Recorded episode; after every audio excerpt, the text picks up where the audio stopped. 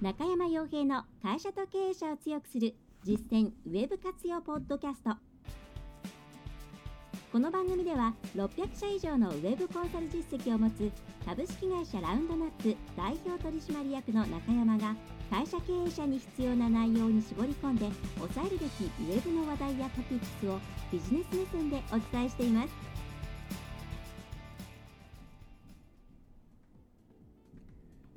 皆さんこんにちは。ランドナップコンサルティングの中山です。それでは本日も会社と経営者を強くする実践ウェブ活用ポッドキャストを始めていきたいと思いますのでぜひとも最後までお聞きいただければと思います。えー、さて、まあ、台風が来ているということで、特に西日本の方はですね、ご注意いただければと思うんですけども、まあ、どうなることかというところですね。はい、まあ、うち、まあまあ、こちら埼玉なんで大きなことはないとは思うんですけども、ただちょっと遠くからね、お客様がいらっしゃって対面相談会なんかもやるんで、少し、うん、どんな風になるのかなというところは不安ではあります。えー、くれぐれもですね、えー、危ないところには行かないと。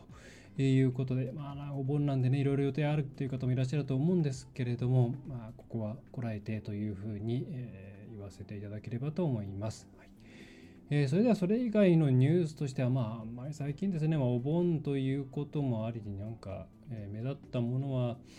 特になかったですが、えー、少し前ですけれども、えーと、普通の Google の検索結果の方に、ポッドキャストが出るというところが始まりましたね。実際にこれは日本でももうすでに始まっていました。まあ、グローバルで展開されたんだと思います。まあ、なんとかかんとか、ポッドキャストで検索をすると、まあ、出る場合もあれば出ない場合もあるという感じですね。英語の方だと、えー、なんとか、えーと、名前とか、名前、with podcasts ですね、複数形で入れるのが一番、まあ、メジャーなやり方らしいんですけども、日本の場合はなんとかと、ポッドキャストという言葉を入れれば出るみたいですね。まあ、試しに、えー、ラウンドナップポッドキャストで入れたですね、えー、日経の伊藤さんのですね、まあ、ラウンドナップ、えー、なんとかっていう番組ですね、え、すいません、え、名前をさっきまで覚えていたんですけども、忘れてしまいましたけれども、まあ、そっちが出てしまって、まあ、ちょっとこれには勝てないなというところですが、まあ、これ、素直に考えてみますと、うん、音声の内容というものもかなりの精度で文章にできているんだろうなというところをでだと思います。まあ、なかなか YouTube なんかの書き起こし見てるとまだまだだなと思ってはいたんですが、うん、ポッドキャスト、まあ、英語圏なんかのところのマッチ率はもっと高い、まあ、英語の文字起こしなんて YouTube で見ていると相当精度高いので、うん、それを見ているとまあえー、まあ、日本だけ苦しむのかなまたという気はしますが、えー、まあ、そこの動画とか、えー、音声のとこから、まあ、一旦文字にしてしまえば今までのテキストコンテンツと同じですから Google の方でさまざまなクエリに対して出すべきか出さないべきかというところを判断するのは、まあ、容易だったのかなというふうに思います。まあ、今までね、えー、音声というものは、うん、YouTube に無理やり動画っぽくしてアップしたようなものなんかが、まあ、ちょいちょいあるぐらいだったので、まあ、逆かな、あれは。あれは音声がつかない動画だっけか。ポッドキャストが出るっていうのは面白いのかなと思います。まあ自分がやってるんで、ひいき目に見てる部分はありますけども、まあとはいえ、なかなか音声媒体って、その、どうしても同期して聞かなければいけない。ですね、えその時間をその非同期で聞けないですので、まあ、聞きたいっていう時にながらで聞けるっていうところは動画より優れているわけなんですけどもテキストコンテンツのように一旦すぐにポンとやめたいとかね、えー、検索して読みたいところだけを読むっていうことができないんで、まあ、なかなかどういうふうに使われるのかなというのはこれから気になるところではあります。はいまあ、ちなみに音声系のコンテンツを配信している方で、ポッドキャストとしてそこに表示したいという方は、えー、あれはですね、iTune だけに登録していてもダメなんですね。これ、ツイッターでも書いたんですけど、えーと、実際にポッドキャストを見ていただいてクリックすると、どこに行くかっていうと、えー、Google ポッドキャストという Google が、まあ、Google の、まあ、ちょっとしたポッドキャスト登録ディレクトリみたいなもの、まあ、ディレクトリって言っても多分、あれ、ディレクトリの機能ないと思うんですけれども、あったかな？あったらすいません。ちょっと今日喋りっぱなしで疲れが えー、にじみ出ているんですが、うんと、Google Podcast の方に RSS を登録する。あの、ポッドキャストで所詮 RSS なんですね。エンクロージャーのところに MP3 とか、えー、AAC が入ってるだけで、それを登録するだけでできるんで、えー、Spotify なんかもね、そうですね。スティッチとかもそうですね。えっ、ー、と、今なんかやってるよっていう方はですね、えー Google Podcast の方に登録していただければと思います。うちのは多分、うんと中山洋平とかでは出なくって、なんかテーマですね。なんかそれと一緒に検索したら出ましたので、まあ、よろしければきっかけとして聞いていただければと思います。まあ、別に私としては iTunes、まあ、iTunes で聞いていただけるとランキングが上がるのでありがたいんですけども、まあそれで iTunes めんどくさいって方もいらっしゃるんで、えー、面白いかなと思います。まあ、これからそうやって、うん、ま、音声系をが増えていって、まあ、おそらくこれはスマートスピーカーへの流れにもつながっていって、え、いろんなことが Google の中でまた新しい情報として取り込まれていくのかなというところですね。で次のメルメルクマラじゃない次のステップとしてはおそらく今今ポッドキャストとかっていうのは、まあ、ほとんどそのえーと、一度に1名しか喋らないようなパターンでしか多分うまくやれてないと思います。それは Google の音声入力なんかを試しているとやっぱり複数人で喋っている状態っていうのはまあまだまだ全然ダメというところなんですよね。で、スマートスピーカーもまあ周りの雑音が入った瞬間に全然精度が下がってしまうので、まこれが複数人数を聞き分けられるようになってきたとすると相当 Google はまた新たな情報源を手に入れることになると思うんですね。まあ、極論、まあ、これプライバシー的にどういうふうに処理するかっていうところもありますけれども、えー、街の中をですねバーって歩いて、えー、匿名化してですね音声を分けていくだけで、えー、その地域での話題とかですねいろんなものが可視化されてデータに落ちていくわけですから、まあ、そういう意味で音声というものをハンドリングできるようになったっていうところは、まあ、非常にマーケティング面もそうですしこれからまあ人間としてどういうふうに発展していくのかっていうところも含めてうん、興味深いところなんじゃないかなと思います。まあ、文章と比べて音声っていうのは非常にま非論理的といいますか本能に近い部分になってきますので、えー、マーケティングで、まあ、皆さんが渇望しているその頭の中の、うん、フロンティアですね、えー、これどっかの会で話したかそれか紙のニュースレターの方で書いたんですけども、まあ、今もうほとんど顕在的に出てくるようなえー、ニーズっていうのは借り尽くされていてそこから新しいフロンティアを作るにはどうしたらいいのかなっていうことを、まあ、マーケティングっていうのは行っているんですよね。特にマス媒体っていうものは、まあ、流行りものとかがまさにそうですけれども、えー、それのさらに奥の一歩その無理やり作り出すというよりは本当に人間の奥底にあるさまざまな瞬間瞬間のニーズみたいなものとタイミングっていうものを拾っていけるようになると考えると、まあ、これは複数人数のデータまで集められるようになったらなんかすごそうだぞというふうに感じています。まあ、思ったよりこの話が長くなりました。えでは今回ですが、え仕事をやり続けるためのヒントという、まあ、ちょっと漠然とした内容で、まあ、今お盆なんで少しリラックスして、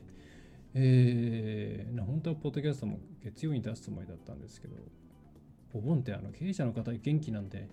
忙しいんですね。であのお盆休み僕は、えー、来週ですね。来週かな？来週ですね。に通ります。はい。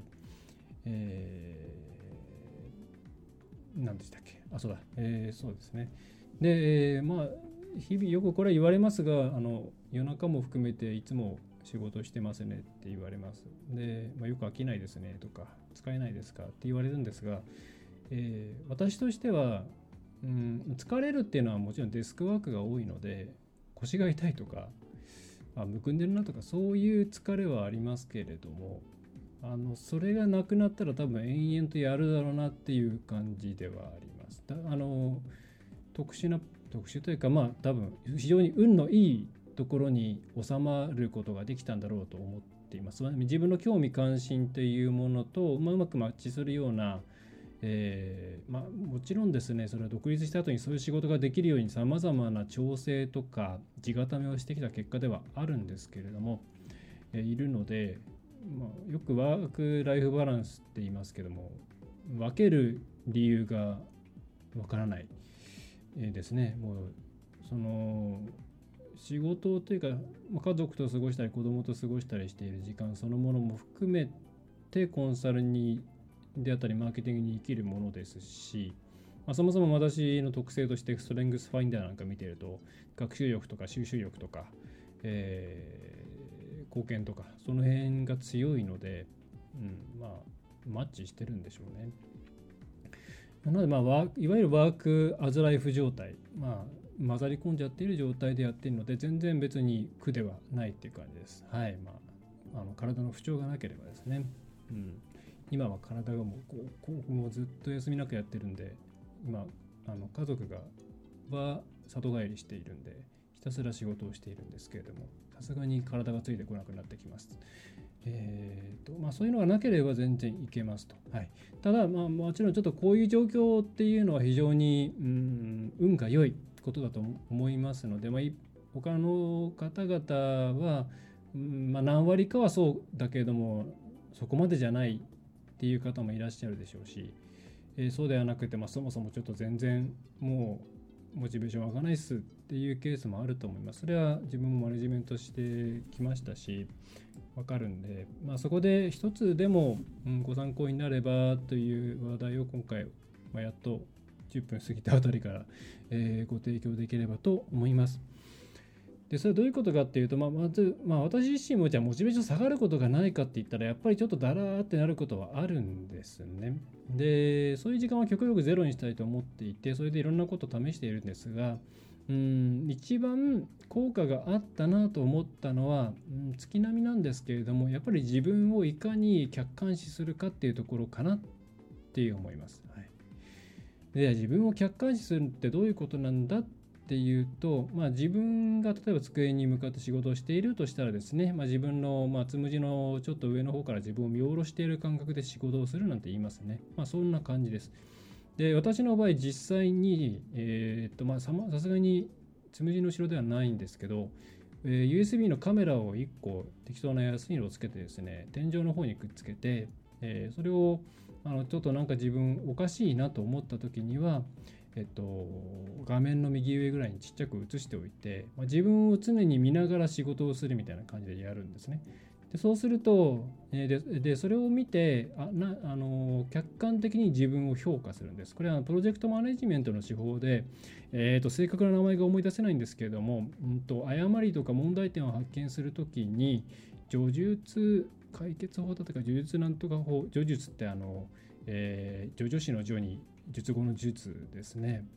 えー、叙述法って言ったかな。えー、つまりそのテクニカルな理由とかうんといろんな余談とかそういうものはさておきその起きている事象と気持ち、まあ、気持ちはまあ自分だから分かるわけですけどもそこだけをピックアップするんですね例えば上から見ていた時に、えいつもより休憩が多くなっていてしまっていてなんだか効率が落ちているとかそれから、えいつもより、えまあ、お手洗いに行く回数が多いような気がするとか。えー、それからいつもは入れないお砂糖をコーヒーに多めに入れるようにしているとか。そんな感じで、えー、まあ、それを適当にですねメモしておいて。で一日の最後かなんかにうんまあ、自分今日何やったかなっていうことも含めてその叙述法で,、えー、で出し出てきたいろんなうんものを見るとまあ意識してないいろんなことがあるわけなんですね。そうするとあこう何がわかるかっていうと自分が一体何で、えー、モチベーティブに動けてどんなことをしているとモチベーティブに動けなくてどんどん消耗していくかっていうのがだんだん分かってくるようになります。はい、で、えーまあ、人間のモチベーションっていうのは、まあ、その疲れとかっていうのはまあ何て言うんですかね動きながら回復ってあんまないと思うんですけどそのモチベーションが上がるか下がるかっていうよりはだんだん回復しながらっていうのがあると思うんですね。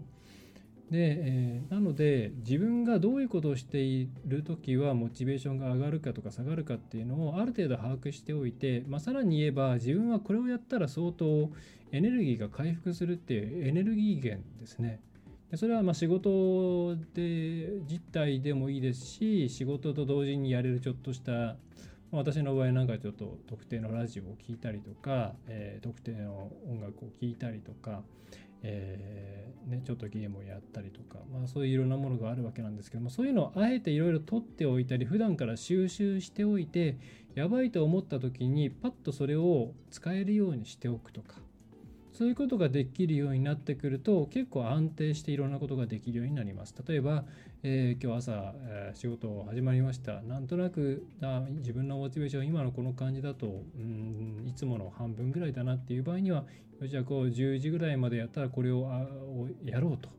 えー、っていうことでじゃあ10時までちょっと突っ走ってじゃあちょっと10時からこれやって一休みしてって言ったらああ回復したぞっていうふうにやってですねまあ外から自分をコントロールしているような感じになってていくんですね。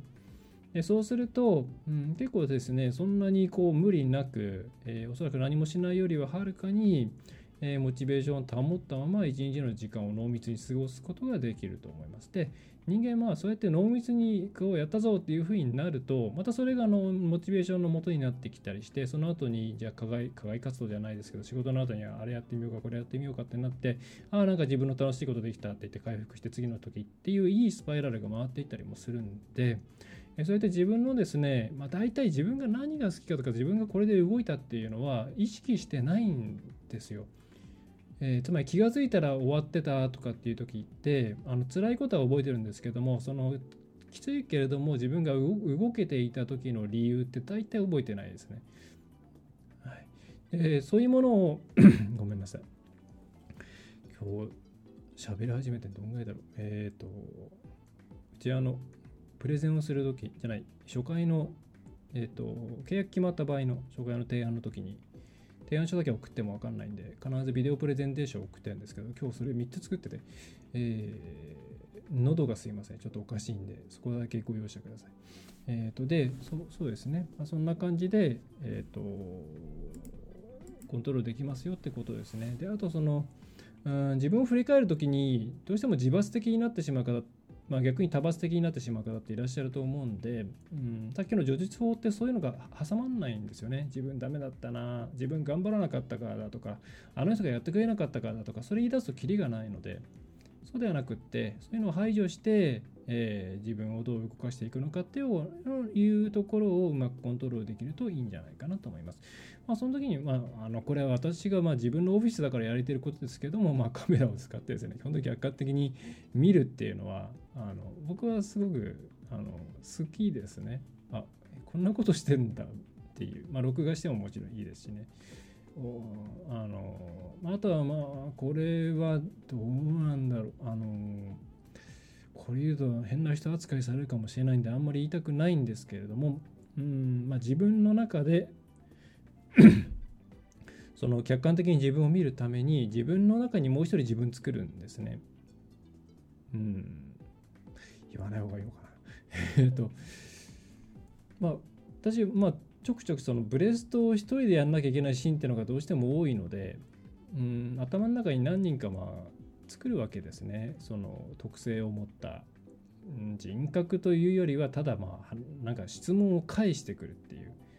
はい。まあ、自分で一人自分で自分と対話本当にしているとわけが分かんないんで、まあ、頭の中に架空のこう反論してくるやつとかですね。そういうのを作っていくわけですね、はい、そういうのを一人作っておいてあのそいつになんか言いたいことを頭の中でいっぱいいっぱいこう言わせておくと結構あのいろんな自分のことに気づけますね。はい。あのでその時に あのやばいなんかゾクゾクっとするとかそういうことがあったらやめといた方がそこは触れない方がいいと思います。多分何かしらのトラウマがあるんで覚悟して取り組まないとあの一気に落ちる可能性があります。はい。私も過去何回かえー、しょぼくれているのであの見られない期間のメールとかですね、えー、触りたくない話題とかいけない場所とか実はあるんですけどそういうとこはですね多分10年とか20年経ったらいけるのかなって感じがしていますね。うんまあ、そういうとこ触れない範囲でぜひ自分を客観視してですねいろんなことを把握していくだけで全然変わってきます。これ本当に騙されたと思ってですねやっていただければと思います。はいまあ、あと、独り言を言える環境であれば、独り言言いながら、独り言ちょっと録音しておくとまた面白いというところで、結局モチベーションって本当に自分のことを知れば知るほどですね、対処策対処策が見えてくるものなんで、えー、そんなこともですね、ぜひ、うん、やってみてもらえるといいのかなと思います。まあ、あと、別にこの団体に何かしらの恩義があるわけでもないし、僕自身、あのストレングスファインダーのえっ、ー、と、な、なんでしたっけプラクティショナー、うん、忘れました、あれでもないので、なんか言えないんですけど、あの結構やっぱストリングスファインダー当たるなって気がするので、あれ本買うとなんかテストが1回無料で受けられるんで、2000円ぐらいの本ですかね、買うと面白いんじゃないかなと思います。はい。当たってるなって思いましたね。あれの資格取りたいんですけど、まあ、いかんせん時間が かかるので、どこでやるんじゃいっていう感じになっていますね。はい。えー、ということで今回本当に雑談みたいになってしまって恐縮なんですけれども、ま、いろいろカミングアウトもしつつ、えー、そんな感じで日々仕事をしております。えー、というところですね、はい、本当にあの、まあ、特に少ない人数でやっている中小企業の方々、小規模事業者の方々って、ウェブに対する投資の感覚がシビアだと思うんですね。で、その時に一番大事なものって何かっていうと、継続なんですね。どんなことも継続しないと意味がないです。それはもうチラシとかもそうじゃないですか。一回出しただけでは、えー、認知してもらえなくて何度も何度も出してるうちにやっと認知してもらえる。でも何回かサボった瞬間に一気に忘れられるっていうのは多分皆さん経験あると思うんですよ。でそれがウェブでも同じなので、正しい方向での努力をきちんと継続できるかどうかっていうのがものすごく重要で、で、継続するということはモチベーションを保たなきゃいけないですね。はい、そうしないと品質が悪くなったり頻度が落ちてきたり今日の私みたいにポッドキャストの締め切りを押してしまったりするわけです。実はニュースレターの締め切りも押しています、えー、というふうになってしまうんでえー、っと、えー、なんだ？あそういうふうにですね。え、っと特にそういう小さい企業の方々はこれあの動画教材の方でもお話ししてるんでえー、あれなんですけど正しい努力を継続し続けるということをやるためにも一人一人がそういうことをする自分を客観視して、えー、気持ちよく働けるようにする休める時は休めるようにするということを、えー、やってみてはいかがでしょうかというところですね。はいえー、ということで今回の、え、ポッドキャストとしては以上になります。お知らせとしては、えーまあ、お盆というところもありましてお盆前に、えー、ラウンドナップウェブメソッドの方をですね、いっぱい申し込んでいただきました。引き続き、あの申し込み、まあ、多分休んでる間も、作業できればパッとアカウント発行とか、えーと、発行して企業さんかどうかっていうのを一応審査させてもらっているんで、その辺はできるので、えー、ラウンドナップウェブメソッドですね、月980円で、えー、今までのノウハウを、えー、16から17時間ぐらいの動画に落とし込んだものを聞き放題と、見放題ですね。というものがありますので、えー、ぜひともと思います。で、今ちょっとテキストも作っているので、まあ、あと1ヶ月ぐらいかかるかなという気はするんですけれども、えー、契約しておいていただければ、できればですね、すぐに見られるようになります。ということで、ぜひ、えー、ラウンドナップウェブコンサルティングのホームページの方からバナーを伝って、あるいはラウンドナップ、ラウンドナップウェブメソッドで検索をしていただければと思います。はいそれでは本日も最後までお聴きいただきましてありがとうございました。えー、ラウンドナップコンサルティングは中山がお送りいたしました。皆さん、えー、重ねて台風にお気をつけください。今回の内容はいかがでしたでしょうか？ぜひご質問やご感想をラウンドナップコンサルティングのポッドキャスト質問フォームからお寄せください。